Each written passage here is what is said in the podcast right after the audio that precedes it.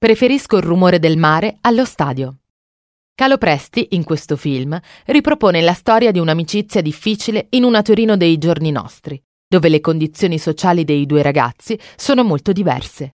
Dunque, Rosario, Giovanni Raso, è figlio di un malavitoso e Matteo, Paolo Cirio, di un benestante. Alla fine, proprio quelle diversità faranno sì che l'amicizia non possa reggere. Il protagonista del film, Nicola, padre di Matteo affezionato a Rosario, assiste agli alti e bassi del rapporto dei due ragazzi.